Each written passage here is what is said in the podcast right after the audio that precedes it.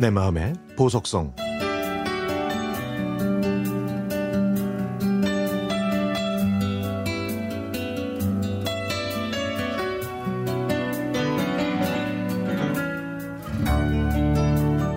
오년전 여름 당시 초등학교 6학년이었던 딸과 단 둘이 유럽 배낭 여행을 떠났습니다.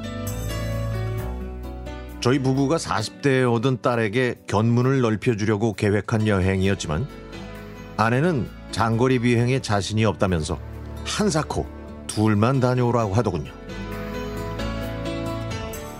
영국에서는 대형 박물관, 웨스트민스터 사원, 국회의사당, 런던 브릿지를 부지런히 다녔고요.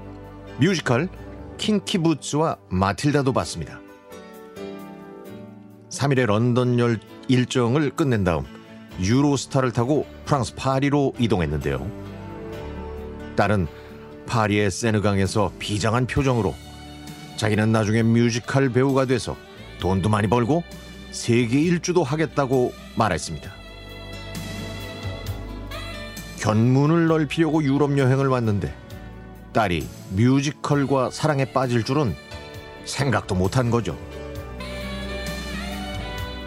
파리에서는 루브르 박물관, 소르본느 대학, 나폴레옹 기념관, 몽마르트 언덕을 보면서 딸과 많은 대화를 나눴습니다. 그 다음에 도착한 바티칸 시티에 가자 피로가 누적됐는지 딸은 만사를 다 귀찮아 했습니다. 바티칸 박물관부터 미켈란젤로의 청지, 천지 창조가 있는 시스티나 성당 교황이 미사를 집전하는 성 베드로 대성당까지 반나절을 꼬박 걸어야 하는 강행군이 힘, 힘들었나 봅니다. 저는 사진이라도 한 장 더 찍자고 딸을 보챘더니 지친 아이가 이제 사진 좀 그만 찍자면서 화를 내더군요. 그리고는 눈에 눈물이 고인 채 고개를 돌렸습니다.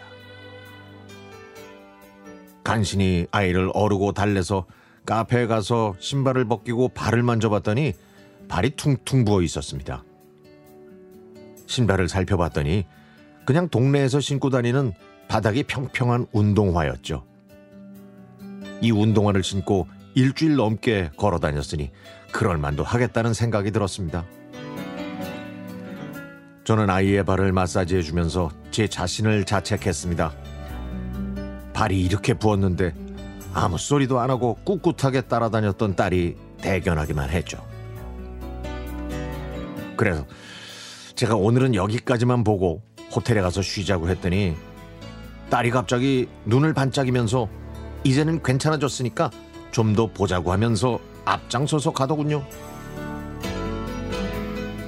우여곡절 끝에 바티칸 시티 투어를 마치고 호텔로 돌아와서 딸과 식당에 마주 앉았습니다. 제가 신발을 좋은 걸로 사줬어야 하는데 그렇게 못해서 미안하다고 했더니 딸은 자기가 아빠랑 단둘이 유럽 배낭여행 한다니까 친구들이 무척 부러워했다면서 제 볼에 뽀뽀를 해줬습니다.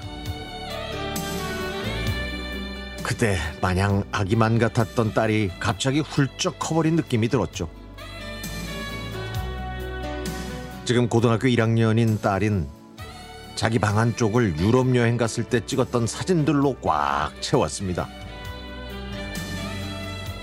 딸은 중학생 때 뮤지컬 배우가 되겠다면서 성악도 배웠고 뮤지컬도 열심히 봤는데 고등학생이 되자 생명공학자로 꿈을 바꿨네요. 런던에서 뮤지컬 보고 뮤지컬 배우가 되겠다고 해서 솔직히 가슴이 좀 철렁했거든요. 이제 대학에 가겠다고 하니 얼마나 다행인지 모릅니다. 경빈아, 대학에 가면 아빠랑 엄마랑 같이 그때 못 본 베르사유 궁전 보러 가자.